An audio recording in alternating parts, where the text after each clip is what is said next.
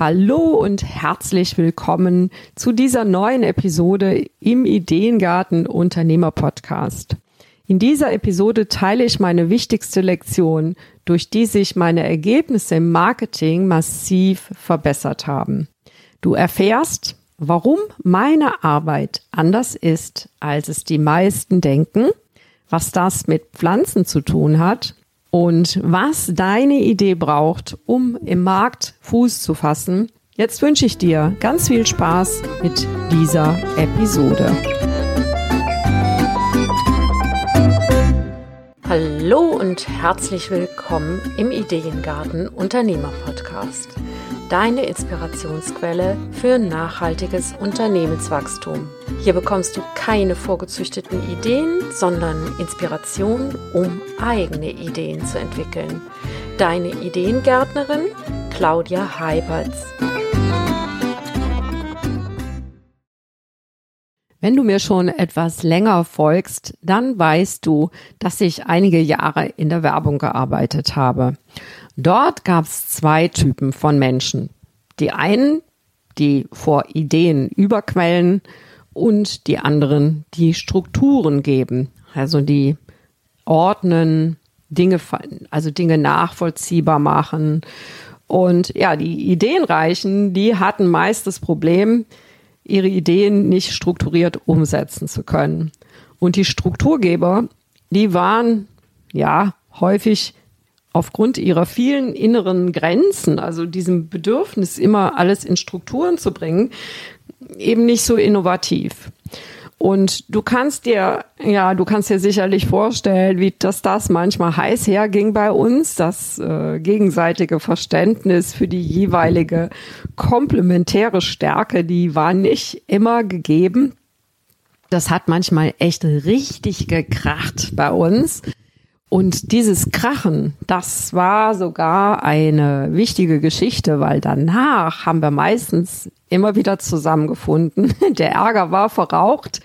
Der Ärger der Andersartigkeit, wenn man so gegensätzlich ist, dann macht es natürlich die Sache nicht leicht. Aber wenn wir es dann mal geschafft haben, beide Stärken zusammenzubringen, dann wurde immer was Großartiges daraus. Ja, und so ist das auch in deinem Unternehmen. Du brauchst beides. Gute Strukturen und Ideen. Oder andersrum. Gute Ideen und Strukturen. Je nachdem. Andersrum, so rum macht, macht's mehr Sinn. Weil eine gute Idee kann ohne Struktur keine Form annehmen. Ohne Form wird's schwierig. Die Struktur braucht die Idee, damit sie ihren Zweck erfüllen kann. Ja, dass also beide brauchen beides. Und das, die brauchen einander. Also in dem Moment, wo ich das verstanden habe, habe ich viel, viel mehr Verständnis aufbringen können für das ein oder andere Extrem. Ja, ich habe das große Glück, beides zu können. Die Strukturgeberin in mir, die musste ich aber erst entdecken.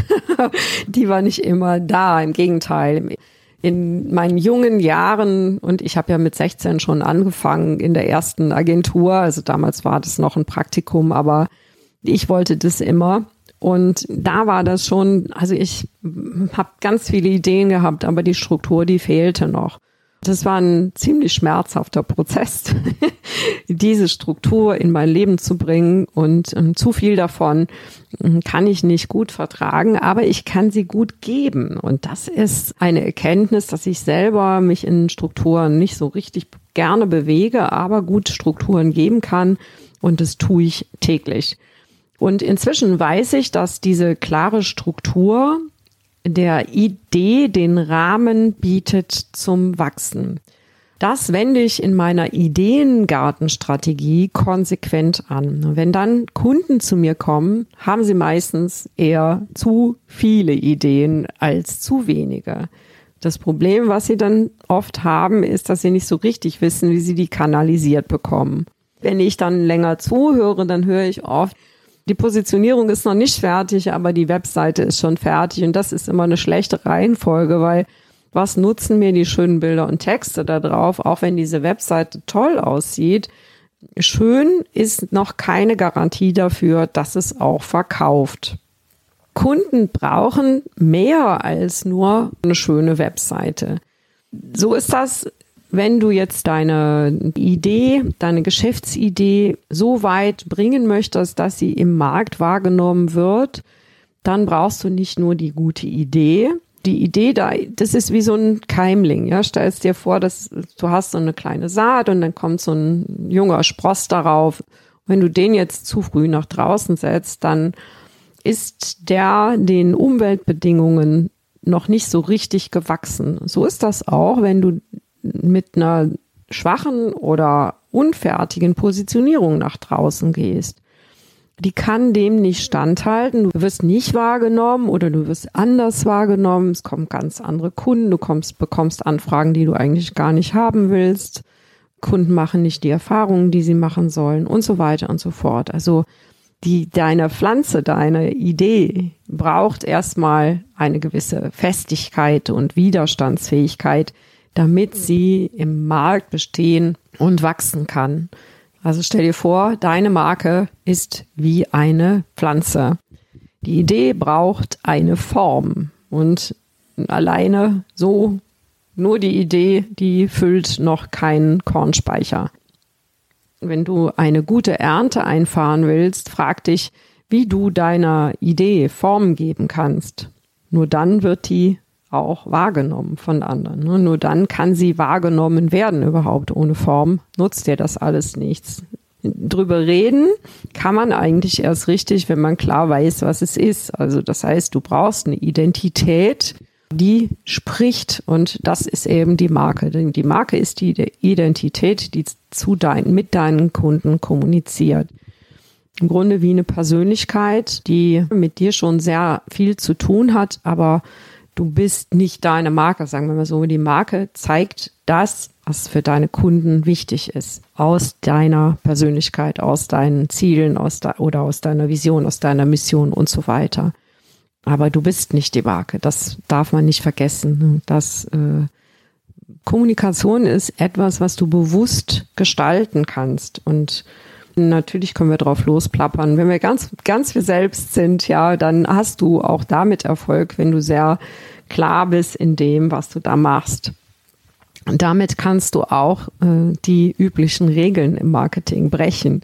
Wichtig ist nur, dass du weißt, welche Regeln du brichst. Ja, das äh, macht dann mehr Spaß, weil sonst weißt du nicht, was du da tust und kannst es nicht wiederholen. Ja, viele denken, Marketing hat etwas mit Kreativität zu tun. Das stimmt auch, aber ich finde auf einer anderen Ebene als es die meisten annehmen. Also ich bin nicht diejenige, die zig Ideen entwickelt, sondern in erster Linie versuche ich dich in deinen Ideen und den Kunden in seinen zu verstehen. Ja, also da sehe ich jetzt die Ideen auch noch ein bisschen weiter gefasst. Da geht es auch um Bedürfnisse und Wünsche, aber natürlich bei dir auch. Aber nur wenn ich das verstanden habe, dann kann ich dir helfen, eine Form daraus zu entwickeln die dann im Markt auch groß werden kann. Und dafür biete ich eine Struktur an. Das ist, was ich tue. Erst im dritten Schritt unterstütze ich dich dann dabei, wie du mit dieser Form sichtbar wirst und Kunden gewinnst. Das ist so der Ablauf, das sind die ersten, ich sag mal, die wichtigsten Schritte. Ne?